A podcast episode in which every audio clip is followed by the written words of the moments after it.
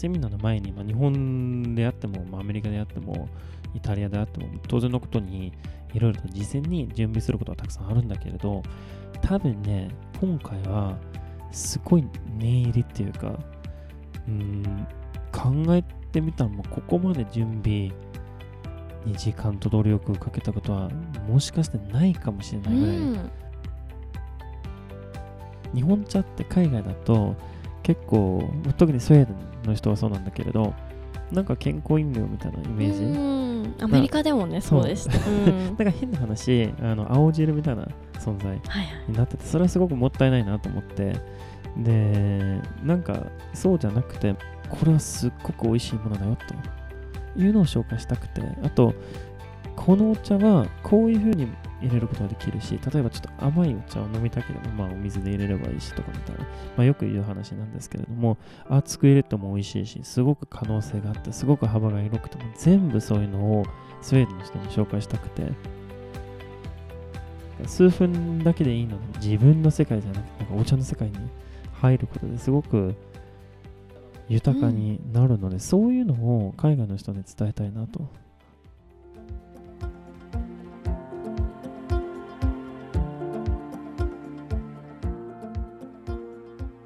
Hej allesammans och hjärtligt välkomna till podden Fika med japansk te. 皆様こんにちは。日本茶インストラクターのブレケルオスカルです。ナビゲーターの葵です日本茶でフィーカへようこそこの番組ではブレッケル・オスカルさんと一緒にお茶を飲みながら様々なトピックについてお話をしていきますということでオスカルさん今日からオープニングがスウェーデン語になりましたね。す、ね。ちょっとなんか変わった感じでやっていこうかなと。おちなみにさっきのはうん。何ていう意味なんですか、えーっとね、あのー皆様こんにちは、うん。えー日本茶でフィーカっていうポッドキャストへようこそっていう、へえ。まあ、そのままなんですけれども、はい、すごく優しい響きでいい感じでしよたかったです。はい。じゃあ、んどうしますか？なんかこれから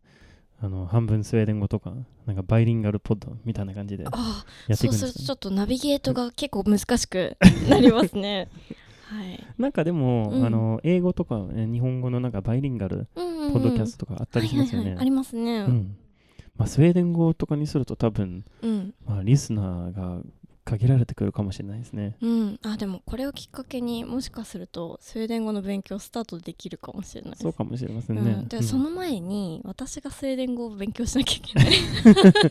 まあ、あのそれはねあの、うんあんまりおすすめできないかもしれないですね。まあ、自分の母国語でありながら、はい。えーっとね、あれですよあの、スウェーデン以外の国でなかなか使えなくて、うんまあ、ノルウェーとかデンマークとかん言葉が似てますので、あのそこに、まあ、行けば、えーだいぶ、えーまあ、大体通じますけれども、はいはいあとフィンランドの一部とかもスウェーデン系の人がいたりして、うんうんといってもなんかスペイン語とかフランス語とかいろんな国で通じるような言葉ではないので、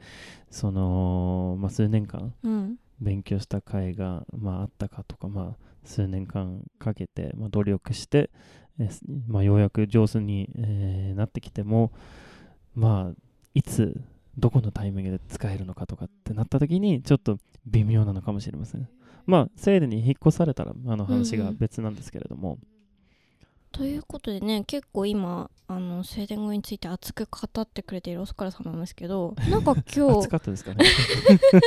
珍しくオスカルさんなんか食べてますよね今日ね。えーっとね、まあ、今日はね、うん。実はあの、うん。昼ご飯あんまり食べる時間がなくて、うんうんうんちょっと、えっ、とね、出張前なので、うん。ちょっとバタバタしてて、まあ、資料作成とかいろんなのがあって、あお疲れ様です。いや、ありがとうございます。はい。まあ、あの、いや大したもんじゃないんですけれどうんも、うん。えーまあ、たまにあることで、うんうん。えーただやっぱり、ポッドキャストって、うんまあ、40分ぐらいとか、ずっと喋り続けるんじゃないですか。うんうん。そうすると、あのーまあ、糖分補給っていうか、まあ、水分補給とかも必要なんだけれど、えーこれはね、多分、うん。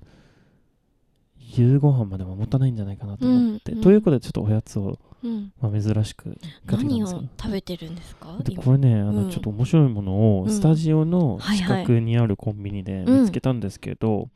これはですねあの山梨県産の、うん。なんか餅なんですけれども、くるみ餅って書いてありますね。そうなんですよ。美味しそう。くるみが入ってるの？そう。実際に、はいへえうん、なんか別にくるんであるような感じでは。なんかさ、まあ別のギャグを、えー言うつもりだったんだけど、これね、はい。い、や、そそんなになんかおやつとかをうん食べなくくて、うんうん。だからこれ開けちゃったら多分1個だけでうん。十分、結構ねなんか5個か6個ぐらい入ってますよねそうなんですよねお餅がで、うんでもこれ開けちゃったら、まあ、どれぐらい持ちますかねってちょっと考えてもしかして今のダジャレでした？なんかねなぜか部屋がすごい寒くなってきて。ねちょっとなんででしょうね。今日まだ まだね少し外は暑かったですけどこその部屋のうだとね。切りに今そう。いきなななりなぜかねちょっと寒くなってきて、うん。そう。あだから今日オスカルさんあったかいお茶を用意してくれてるのかな。そうですね。まあまあまあ、それも、えっ、とね、一つの理由なのと、あとやっぱり、あのー考えてみたら結構、まあ暑かったのもあるかと思うんですけど、なんかワイングラスとかを使ったり、うんうん。氷を使って、なんはいはい。かロックのお茶だったりして、あの結構そういう変わった飲み方が多かったので、まあもしかして、あのーえーなんか、ね、他の日本茶インストラクターの有資格者とかからのクレームのメールが来たり、まあ、最悪の場合は私、暗い道で暗殺されるんじゃないかなと思ったりして、なんか、ね、なんで標準的な入れ方で、えお茶を入れてくれないのって、なんか、いや、たまに来るんですよ。まあ、テレビとかに出て。で、まあ、テレビだと基本的に変わったことしないと、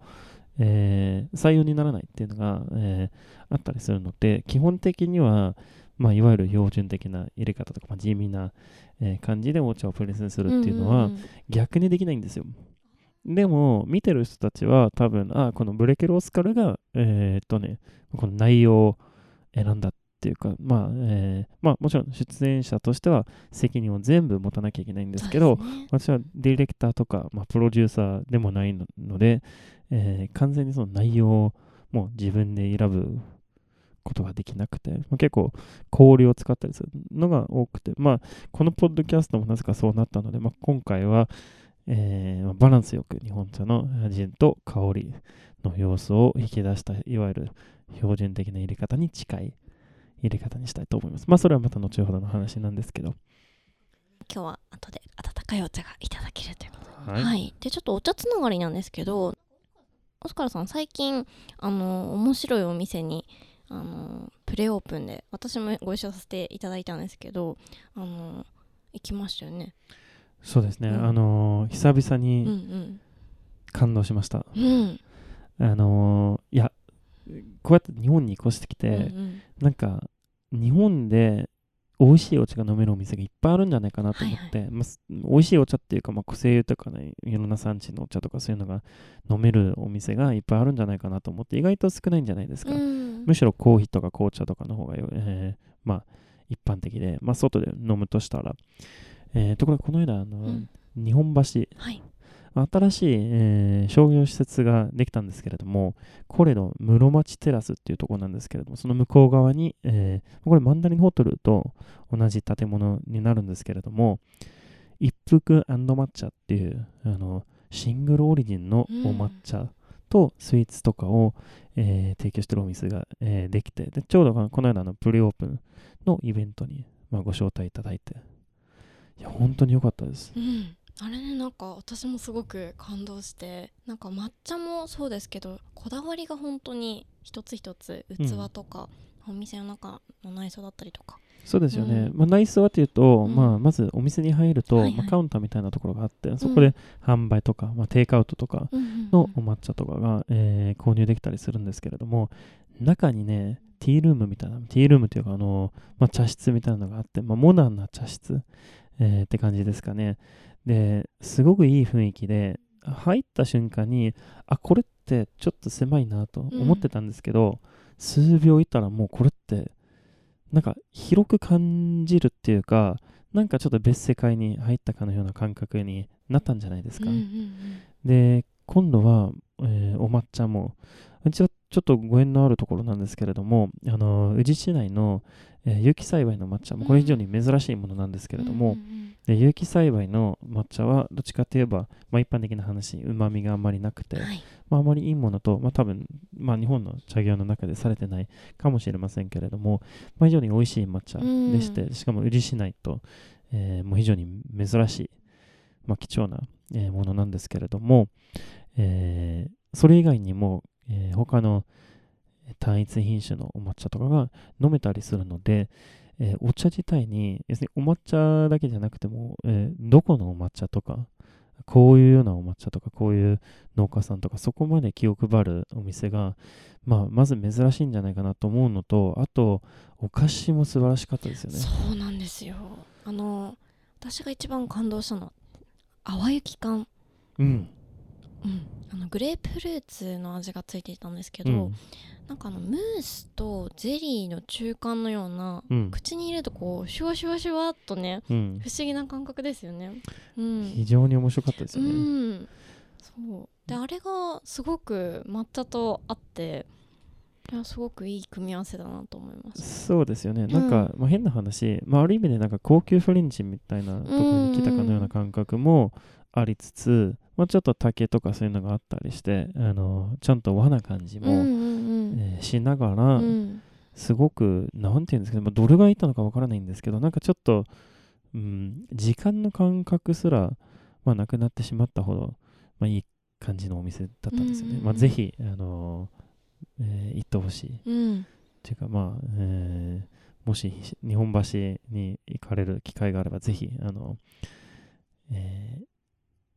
まあお立ち寄りください。そうですねあそこいいスポットでした。はい。はい。ということでね、ちなみになんかオスカルさん結構抹茶を普段よく飲むっていうことをこの間おっしゃってたと思うんですけど、またこのポッドキャストでも抹茶のエピソードとかね、できると面白そうですね。そうですよね。うんあの実はあの朝抹茶最近、まあに最近ちょっとハマってて、だい。ぶはいうん前からなんですけれども、うんうんうんまあ多分。えーセミナーとか、まあ、テレビとかを見たりすると、もう基本的に煎茶しか出てこなくて、うん。えーもうこの人抹茶飲んでるのって多分まあ、えー疑問に思う方もいらっしゃるのかもしれないけれど、えー実は結構抹茶もほとんど毎日うん。飲んだりします毎日飲んでるんですか？そうへえ。じゃあまた今度その話ぜひ聞かせてぜひぜひくださいはいそ。れもまたあのこのポッドキャストの一つのエピソードになりそうなので、はい。はい、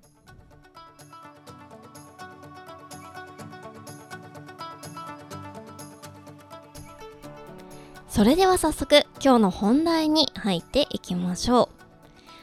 今日まず一つ目のトピックはスウェーデンでの日本茶セミナー。実はオスカルさんね今年の8月にスウェーデンに帰省かつ、まあ、出張ですかね？出張ですね。はい、はい。完全に、うん、ということで現地で、えー、と今回はストックホルムとマルメ。そうです、うん。はい、の2箇所であの日本茶のセミナーをされたということで今日はその話を詳しくねお聞きできればなと思います。でまずなんですけれどもオスカルさんこのイベントを行うにあたって結構準備いろいろ入念にされていた印象があったんですけいやどーいろいろあったんですよ、うん。うん。特になんか大変だったこととか気を使ってたこととかいやでもまず、んうん。あのーまあ、日本でイベントを、えー行うのが多いんじゃないですか、うん。まあ、アメリカとかでも何度はいはい。も開催したことがあって、でうーんまあ自分の母国だからまあこれはもう簡単にできるはずなのにところがそうじゃなくて例えばお茶の説明って、まあ、基本的にもう私日本語で覚えたし日本語で伝えることも多いしあとまあ英語の時もあるんですけどもなかなかスウェーデン語で本格的にそれこそスライドとかあのああいうの全部作り直さなきゃいけなくてうん、っていうのはスウェーデン語版なかったんですよ。あの英語版あったんですけれども、うんうんスウェーデン語の資料がなくて、結構資料作成とか、まあ、あの意外と、まあ、それに苦労したのと、あと、えーまあ、日本に来て7年半ですから、はい、最近のそのスウェーデンのうん。お茶の事情というか、私は日本茶を飲み始めた時に、周りの人に、えー日本茶の好きな人がほとんどいなくて、だから、まあ、スウェーデンの人の中には、どれぐらい日本茶の好きな人がいるのかとか、まあ、そもそもセミナーをやったら人が、まあ、集まってくれるかとか、結構ね、心配なところがいっぱいあったんですようんね。あと、まあ、もちろんスウェーデンでお茶を入れたことは何度もあるんだけれど、やっぱりその水質、あのお水、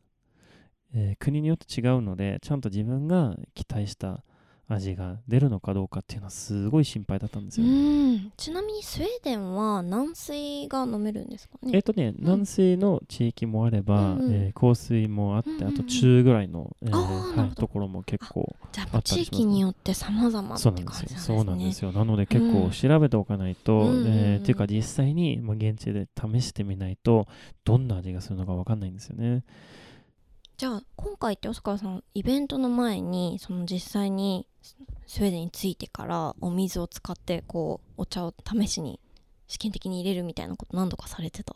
そうなんですよ。で、うん。ある意味で、うんうん。まあもちろんセミナーの前に、まあ、日本であっても、まあ、アメリカであっても、はい、イタリアであっても当然のことに、うん。いろいろと事前に準備することはたくさんあるんだけれど、うん。多分ね今回はすごい念入りっていうか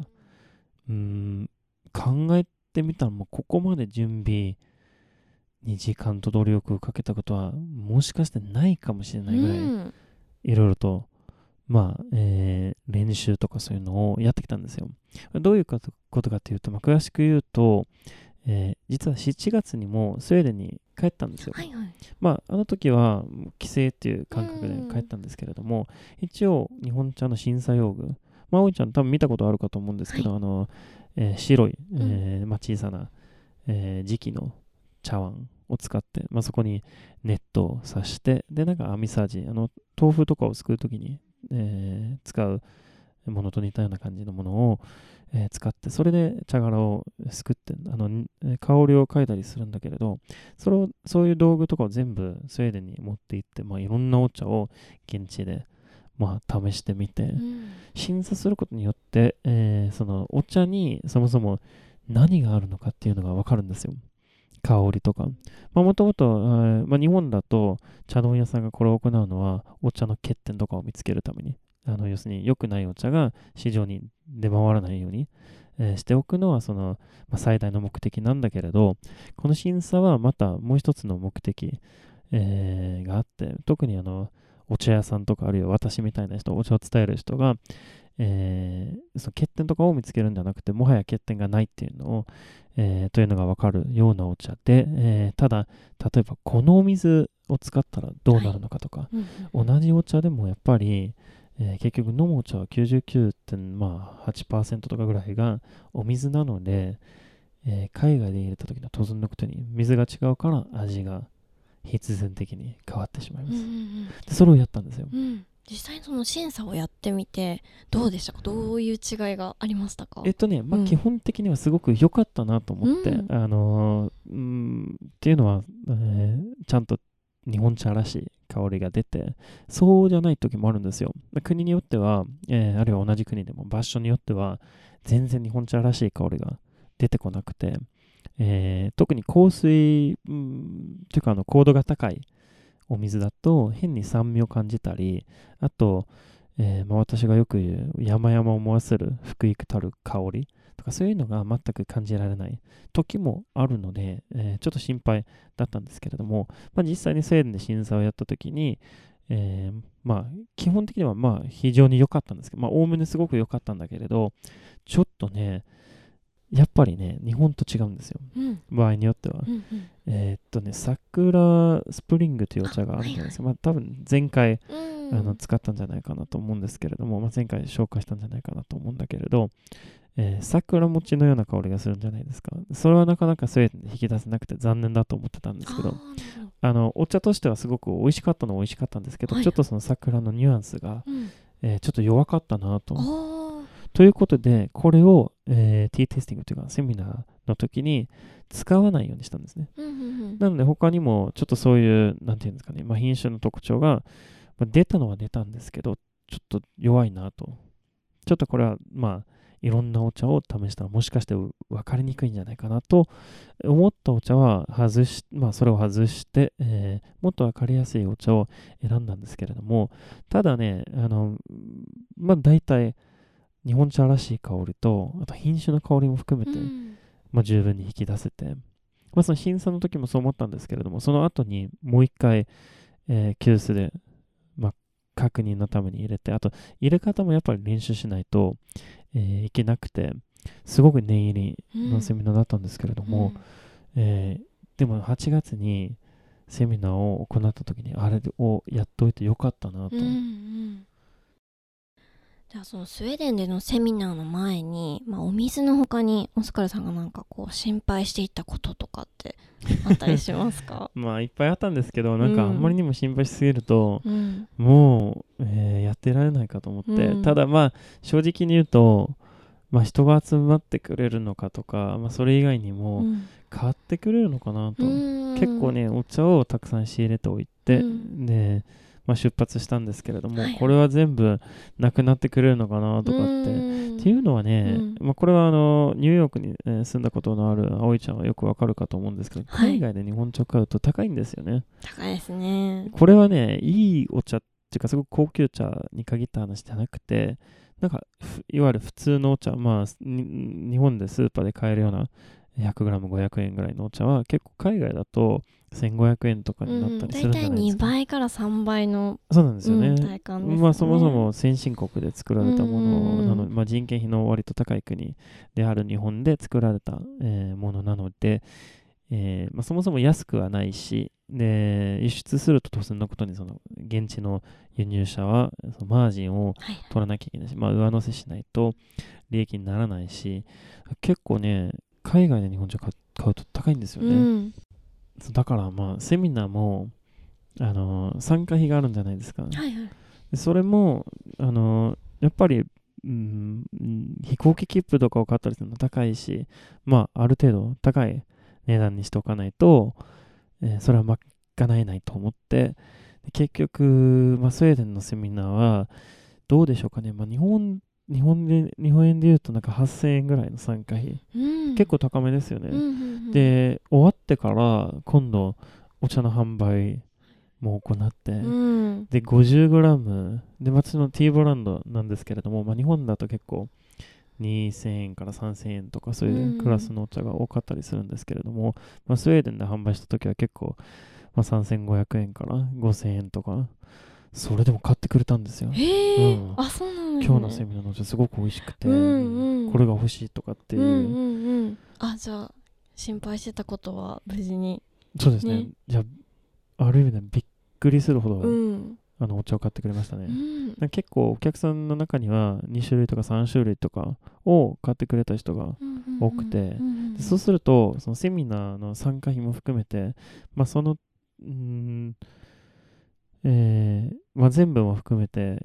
ー1万5千円とかぐらい、まあ、払ったことになるんじゃないですか。うん。まあよっぽどの好きなものじゃないとそうですなかなか今回開催していたスウェーデンでの日本茶のセミナーなんですけどどんな内容であの実施してたんですか？いやまず、ん。スウェーデンの皆さんに、うん。えーいろんな種類をぜひ試してほしいなと思って、えーだから産地別のお茶とか、えー品種別のお茶とか、まあ、シングルオリジンのお茶すごく味と香りがお互いに全く違うお茶をたくさん持っていって、まあ、8, 8種類を提供してあとそれだけじゃなくて日本茶の楽しいところってあのこれは日本でもよく紹介しますけれども、はい。入れ方によってだいぶ変わるんじゃないですか、うんうんうん。なので氷水で入れたり熱湯で入れたり、うん。まあ、いわゆる標準的な入れ方も紹介したりして、結構すごく幅広い、えーセミナーだったんですよね。1回のセミナーで8種類のお茶を使うって結構ですよね。すごいですね。そうですね。結構バタバタしますよね、うん。うん。まあ、あのせっかくの、まあ、日本だと大体、まあ、4種類か5種類ぐらい。でもせっかくの、えー海外のセミナーなのでこれいっぱい紹介したいなと思ってあの日本茶って海外だと結構特にスウェーデンの人はそうなんだけれどなんか健康飲料みたいなイメージ、うん。アメリカでもねそう。でした、うん、だから変な話あの青汁みたいな存在になっててそれはすごくもったいないなと思って。でなんかそうじゃなくて、まあ、もちろんこれを飲むと健康になるっていうのはまあいいんだけれどそうじゃなくてこれはすっごく美味しいものだよというのを紹介したくて。あとこのお茶はこういう風に入れることができるし例えばちょっと甘いお茶を飲みたければまあお水で入れればいいしとかみたいな、まあ、よく言う話なんですけれども熱く入れても美味しいしすごく可能性があったすごく幅が広くても全部そういうのをスウェーデンの人に紹介したくてなので、えーある意味でテイスティング会みたいなセミナーだったんだけれどちょっとクッキングコースとか、まあ、料理、えー教室みたいな、えー感じの、えーセミナーともなったんじゃないかなとへ思います。え面白いですね、うん、ちなみにその8種類出したお茶の中で、はい。一番こう参加者の方の反応がこう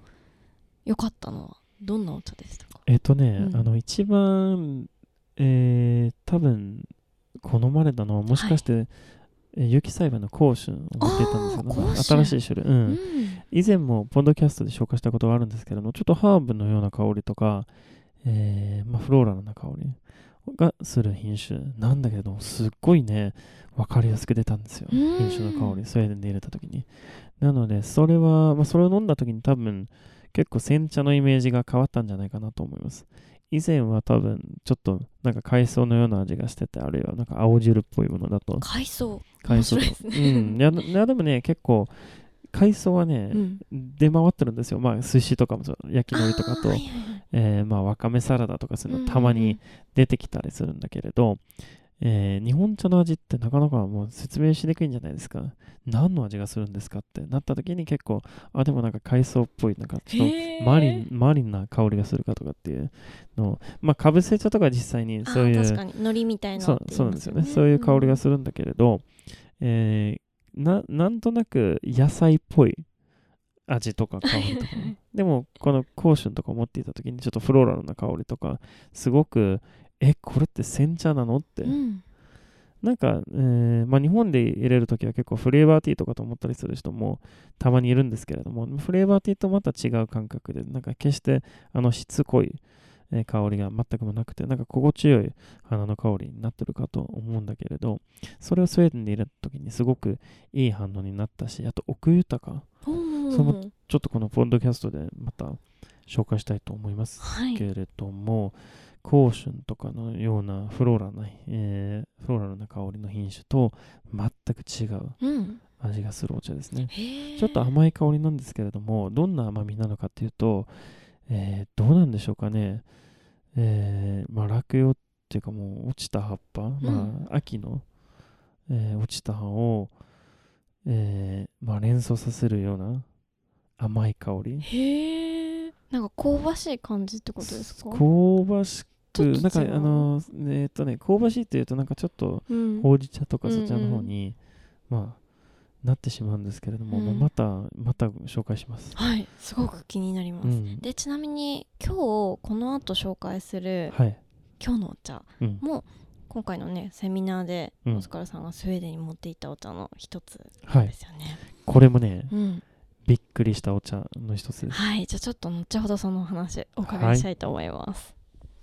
ちなみになんですけどオスカルさんが海外のお水で日本茶を入れるときに結構これは気をつけた方がいいよっていうことってなんかあったりしますか？えね実はあるんですよ。うん。で、今回も、うん。あのスウェーデンでお茶を入れたときに、えーあ、これってやっぱりすごく大事だなっていうのが、うん、まあ以前も知ってましたけれども、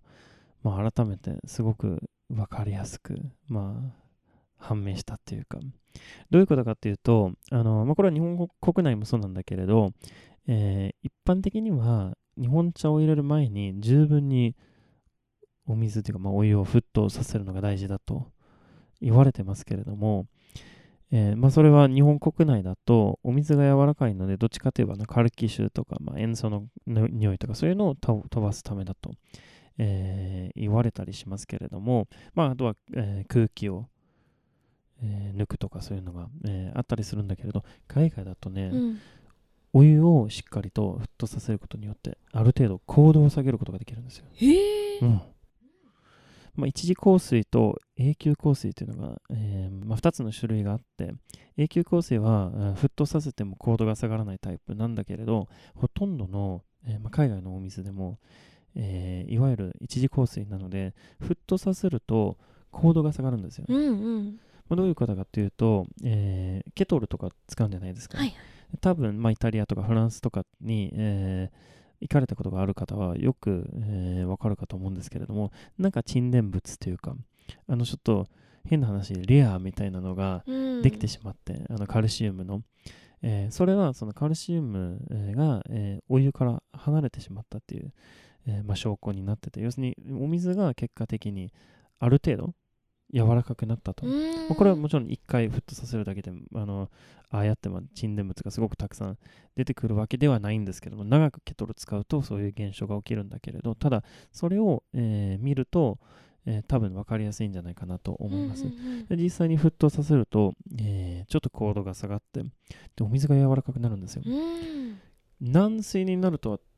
そこまではちょっと残念ながらいけないんですけれども、うんうんただね、だいぶ変わるんですよ。スウェーデンでも、えー例えば私の生まれ育ったマルムっていう町は、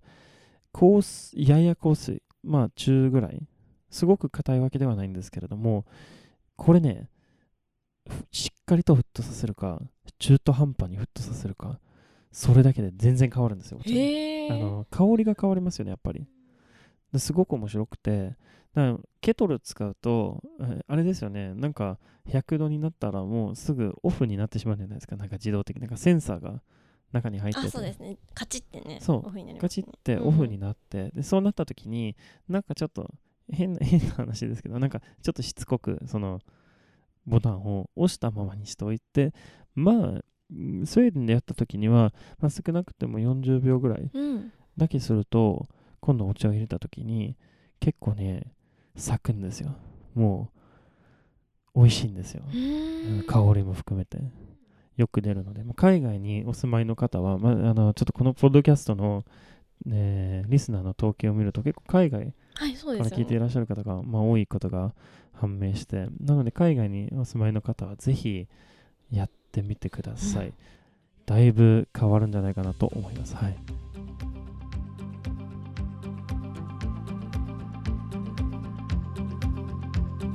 では今からオスカルさんに今日のお茶を入れていただきたいと思いますがこのお茶は何ですか？オスカルさん。今日はですねソーフっていう品種なんですけれども、うん。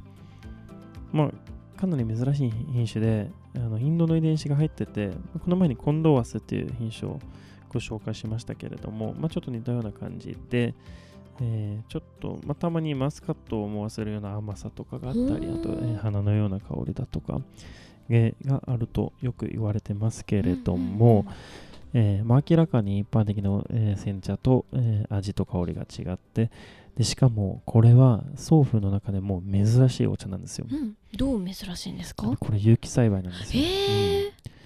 で有機栽培のお茶はまあ旨味が少なくて、はいはい。うーんなんかまあうどうしてもなんかオーガニックが飲みたい人うんは、えーまあ味とか、えー香りとかあんまりうん考えることなく結構オーガニックとか有機栽培とか選んじゃう人が多いかと思うんですけれども、えーそうすると、えー場合によってはなんかせっかくのまあ良くなったはずのお茶はなんて言うんですかね、えーまあちょっと香味的に物足りないところがあったりして、うんうんうん。あと結構形とかもまあ、えー言ってしまえば悪かったりするんだけれどこれはすごくあの形状がしっかりしててあと、えーすごく香りと味もしっかりしてるお茶なんですけれども、こんな話をしてしまうとうん。なんか、えー入れる時間っていうかうん寝室時間を忘れてしまうので、一旦これをいや実はなんかちょっと時計を見ながら。そうですね今ちなみに何分 何分ぐらい測ってたんですか？えっと1さっき。分ぐらいですね。うん。なんでこれはいわゆるあの標準的な入れ方なんですけれども、はいはい。えすごく楽しみです。マスカット。ちなみにこの送風ってはい。漢字で書くと青い風って書くんですね。そうなんですよね、うん。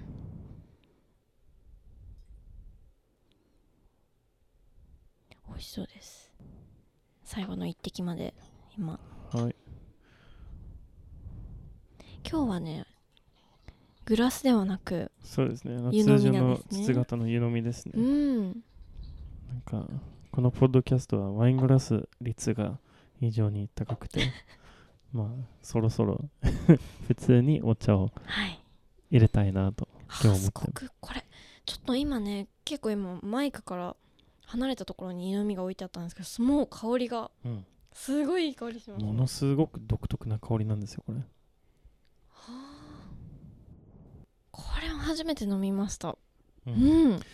すごいでしょ？うん。いやでこれはねスウェーデンで入れた時に、えーすごくソーフの好きなお客さんが一人いてでこれ飲んだ時にすごい感動しててまあその後に、えーたくさん買ってくださったんですけれども実はその前にもなんかすごく何なんだろう楽しい出来事うん。があってセミナーの前にもう一回これを入れてみたんですよ、はいはい。あのマルメで。うん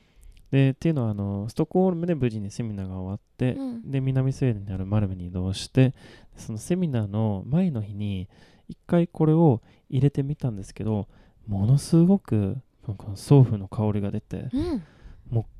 すごいなと思ってもう思わず笑ってしまって。いやお茶を、まあ、いろんな国で入れてきた人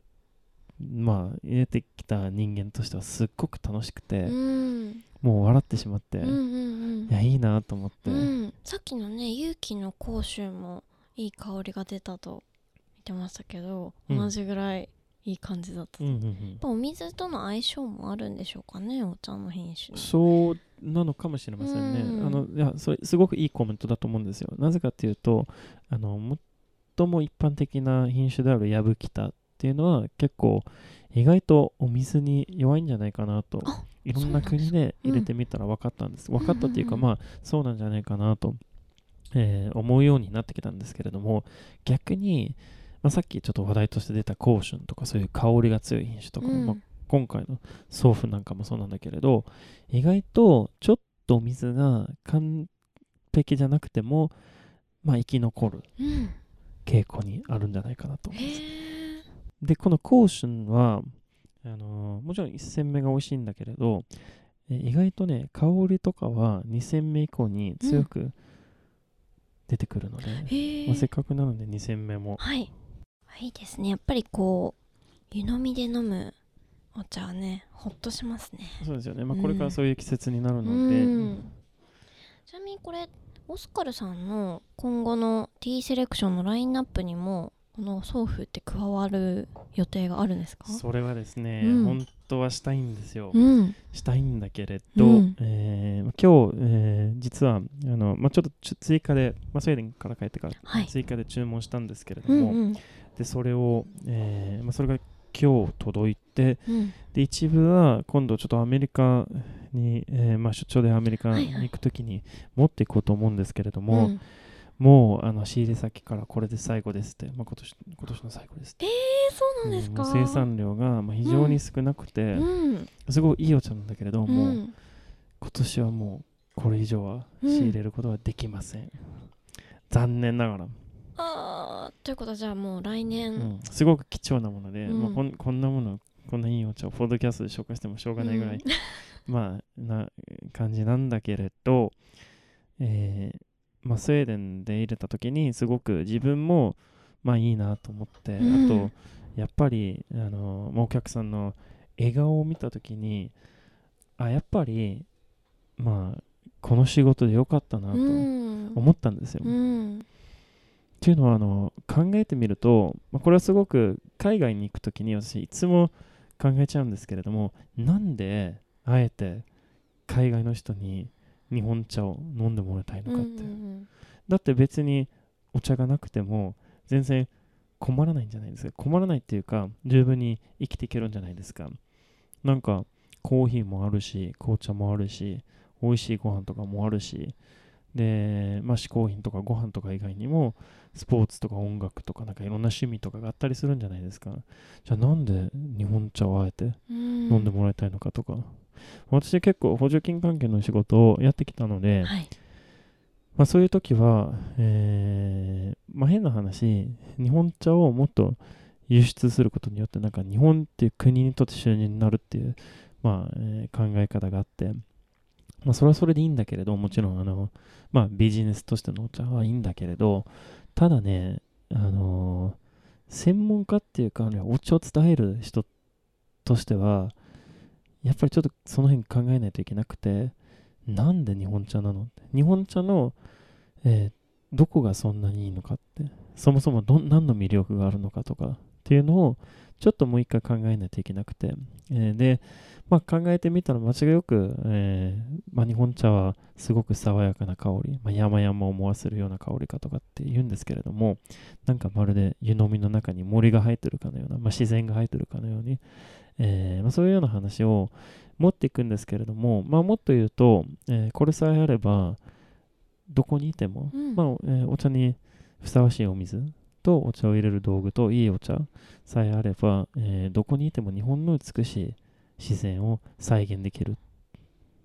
えーまあ、それを味わうことができる。というような話をよくするんだけれどこうすると、まあ、こうすることで、えー意外となんか心が落ち着いてまあ美味しさももちろん大事ですよ、はい。あのーでお茶自体の香りとか。でそれに加えて品種の香りとか、で今度これを入れ方次第なんかいろいろと調整できるとかそういう楽しさはもちろんなるんだけれどこれを飲むとただ美味しいだけだけじゃなくてなんかマインドセットとかも変わるんじゃないかなと。自分も多分日本茶を飲むことでなんかちょっと優しい人間になってきたんじゃないかなとうん。思って、まあ、ちょっと似たような話前のエピソードうんの時にしたんじゃないかなと思うんですけれどもなんかそういうえメンタルな面でもあの、まあ、大げさな話とかじゃなくてなんかでも少しずつ自分が落ち着いた人間になるんじゃないかなと、うん、ああじゃあオスカルさんのその穏やかさはお茶から来てるんですね。穏やかですかねはい。いやでもすごく飛び回っててなんか、うんあのまあ、ある意味で変な話ちょっとストレスの多い、えー生活を送ってるのは、のも私なのでなんかある意味でちょっと矛盾してるんじゃないかなとも、まあ、自分自身も思うんだけれどただこれでなんとか、まあ、落ち着いてやって、えーいけてるっていうのは、まあ、多分、まあ、お茶を飲んでるからなんじゃないかなと。うんで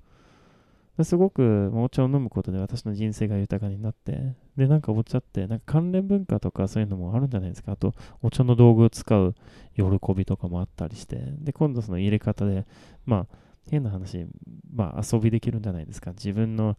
えー狙った味とかにするためにいろいろと、まあえーお湯の温度とかだったり、えー茶用の、まあ、お茶の葉の量とか、えを調整したりすることによってなんかすごく幅広く日本茶を楽しむことができるんじゃないですか。数分だけでいいので、なんかそういうなんかちょっと自分の世界じゃなくて、なんかお茶の世界に入ることですごく豊かになるので、うんそういうのを海外の人に伝えたいなと。あともちろん、初めてとかだったりすると、あの、すごく、なんていうんですかね、あの、まあ、飲んだことのないようなえー嗜好品とか味わったことのない香りとかということで、え2戦目をどうぞはいいただきます。あ確かに香りが全然違う。そうですよねなんか一戦目は本当に